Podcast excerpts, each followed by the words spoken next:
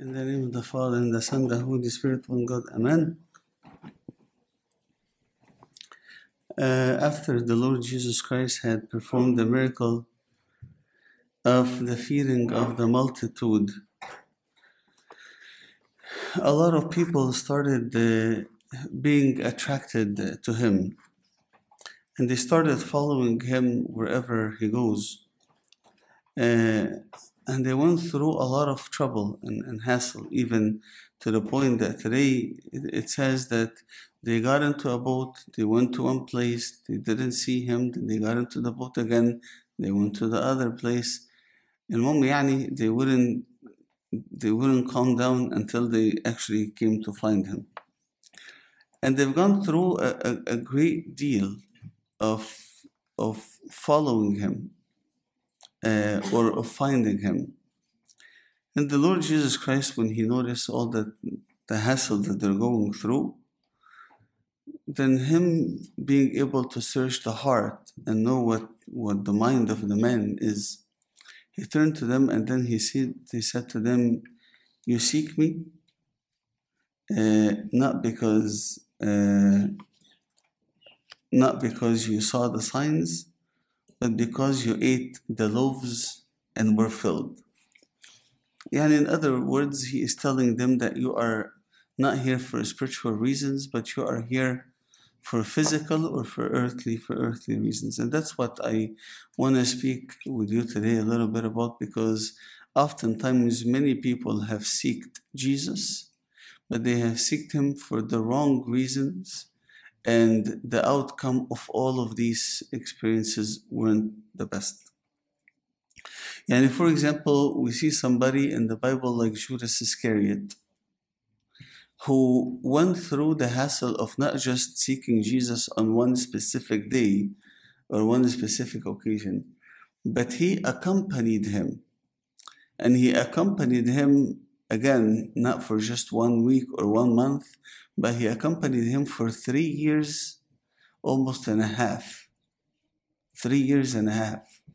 Now you look at at, at, at, at something like this, and well, you see this this is some dedication, okay?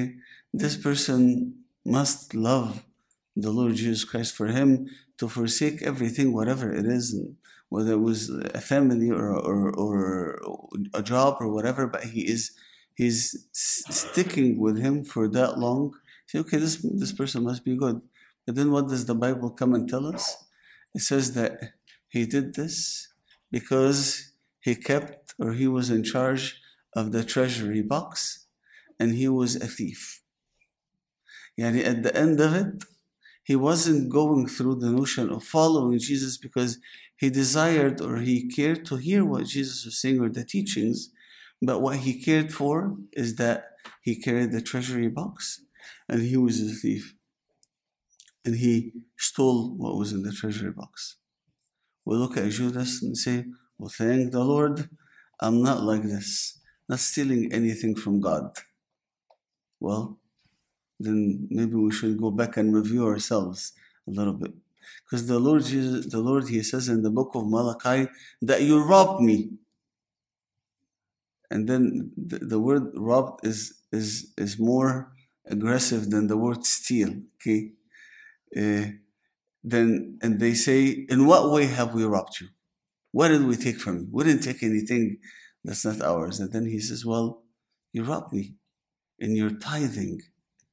When you when I give you the abundance of blessing, and then yet you come one month and you say, you know what, this month is really difficult and I'm trying to make ends meet and I have to pay the car lease and the car insurance and the car gas and I have to pay the the, the rent and utilities and the cell phone and the payment for the new iPhone and the payment for, you know, there's this new X, whatever that came up. So I have to pay for all these things, right?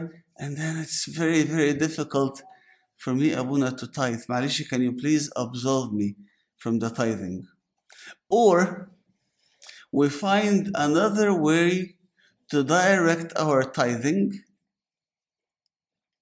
and we convince ourselves that it's still considered tithing, but in reality, it's not tithing. Yani somebody uh, أبونا this مش عارف مين uh, needs uh, an, a new car and and can I g- send this money for for them to buy a new car out of العشور out of my tithing well well that somebody is your blood relative you have an obligation to help him not out of your tithing but out of you know uh, out of your obligation but then we find whatever excuse because we want to deduct from the tithing as much as we can. The point is to do it as much as we can. We're trying to trick god. A locum story. One person his son got really sick. When his son got really sick he prayed and he said god please if my son is healed i will sell the most expensive thing that i have which is my horse. I will sell my horse and I will give the money of the horse, the, the value yani, of the, the horse, I'll give it to the poor. So God listens to him and his son gets healed. Obviously, طبعا when that happened, the man started a يعني second thought بقى, started a re-evaluating that promise. The horse is it's the most expensive thing that I have. So this is what he thought. He went to the place where animals are sold and he took with him his horse and he took with him a chicken. And he went to the guy that buys the horses and he told him, I want to sell you this horse. He says, Okay, how much? He told him $20. $20 for a horse? That's just such a steal. It's a very good. Okay, okay, I'll give you $20, give me the horse. And he him, No, no, no, but wait a second the horse and the chicken are best friends, right? So I cannot separate from them from each other because the horse is going to suffer anxiety and depression. So you want to get the horse, you have to buy the chicken as well. I told him, okay. He told me the chicken is $2,000. So together, it still make financial sense to the merchant that was buying $2,020 for a horse and a chicken, that's still a good price. Still a decent bargain. So you give him the twenty thousand, the two thousand dollars, and you give him the twenty dollars. So the man takes the twenty dollars and he says, God, this is your share. This is the price of the horse. Okay. And this is what I'm gonna give to the poor. I'm gonna keep the price of the chicken for myself. Also, احنا we, we look at this story. I'm giving this an extreme story, يعني. But the reality is oftentimes we do the same thing. We do the same thing. We seek God, right? And we seek God because we wanna we want gain, right? We wanna we wanna we know that God is somebody who is so rich, and because he is so rich, as long as ايه مش بيقول لك اما تجور الم... مش عارف السعيد تبقى تسعد ولا whatever كده so he's somebody who is so rich so if I befriend him if I stay close to him then I'll be able ايه اقلب شويه ها take a little bit from here a little bit from there that's what Judas Iscariot he he thought some other people they seek Christ not just because they want to steal from him, but as I mentioned, the, the people here in this, because they will eat. Okay? They know that this is a miracle worker. This is somebody that so long I'm, I'm next to him. He is going to be providing me with food. He's going to be giving earthly blessings. He's going to be giving me earthly blessings. And people are, this is the, these are the people that are following God for fear. And not no, so much for the fear of the eternal punishment, but it's for the fear that, oh, listen, if I stop going to church, then I lose my job. If I stop going to church, then a problem is going to happen, okay? And we're not seeking Him because we love Him but we're seeking Him because we're afraid that if we stop coming, then He's going to turn around and see, you know what? You know, like a father that, that goes to his kids and he says, If you don't come and give me a hug every morning, I'm not going to give you your allowance. What do you guys think of that? Baba that comes kidda and says, Every day you come and give me a hug, I'll give you your allowance. You don't give me a hug, you don't get, you don't get your allowance. معلش أسأل سؤال. Does that hug now mean anything? Has that hug now have any value? You're not hugging him because you love him or because you want to get close to him, but you're hugging him because you're afraid if I don't get, if I don't hug him, I'm not going to get my allowance. So I'm interested more in the allowance than in him, and that's exactly what he says to them. He says, "You are seeking me." Not because you saw the signs, not because you want to hear the teachings, not because you love me or you want to be next to me, but you're seeking me because you ate and you were filled. Because you know that this is going to be your allowance. But Antonius Markos, one time he told us a story. And he said they, they went, uh, and, and this is even prior to uh, him being a, a, a bishop. He says when he was still a missionary, one time he went to a certain town in Africa and uh, he met the, the translator and then he told them, well, we're to gather everybody to come to this church, this place, and we're to have a Bible study meeting. So at the time of the meeting, Sayyidina, he walks into the church and he finds the church packed, the church packed with people. Okay? فسيدنا got really happy قال لك ايه the, the people in this country يعني are thirsty for God's word and they so that's good so سيدنا he stood up there and he got the Bible and he gave the Bible study and then after he finishes the Bible study he says okay now let's stop and pray they stood up and prayed and after they finished praying he told the people okay now go in peace the peace of God be with you all and then everybody just sat down again so هو مستغرب بقى he doesn't know why are the people sitting down again. So turns to the translator he says, well tell them that they can go. Why are they sitting again? He says they're waiting for the church allowance. He says, what is church allowance? I've never heard that term before.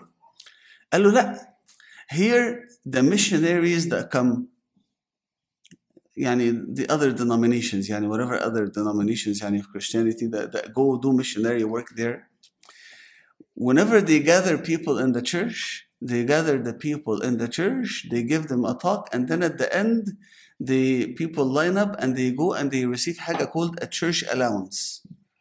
يعني مصروف عشان جيت الكنيسة، okay? يعني you line up كده at the end and instead of me handing you guys لقمة البركة نيفلوجيه ها اي everybody ايه five dollars, كده ولا ten dollars. You guys like that idea? Yeah. okay. Well, let me just say it's not gonna happen. Okay. I'll have a basket next to me, and you can put five dollars. Okay. you're not gonna, you're not gonna take anything. So the people they said they're waiting for church allowance. So Uncle Antonius Markos he looked at the guy and says, "But no, no, we we Coptic church. We don't do this." You don't. We don't give the people anything. You know, people they come to church." to hear the word of God, not to receive allowance. Then the translator turns to Sayyidina and he tells him, Well, Sayyidina, then let me show you the side door that we can exit from. And I hope that your car is right there waiting for me, because otherwise we're both gonna get we're both gonna get killed. Okay, so people seeking God because they ate and they were filled. They don't want that, that food, that food that, that lasts for eternal life. They, they want that food that perishes. And this is why at the end he says, Do not seek the food that perishes, but the food that lasts for eternal life. Other people that have sought God to test him, uh, Bible critics, okay? But back there, at that time, there was lawyers that have gone to him, not for the sake of wanting to learn, because they were very well learned, but they would go to him and says, "What is the greatest commandment in the Bible?" Or they would tell him, according to the law of Moses, this woman must be stoned. What do you say? Now they're going and they're seeking his opinion, not because they want to be edified.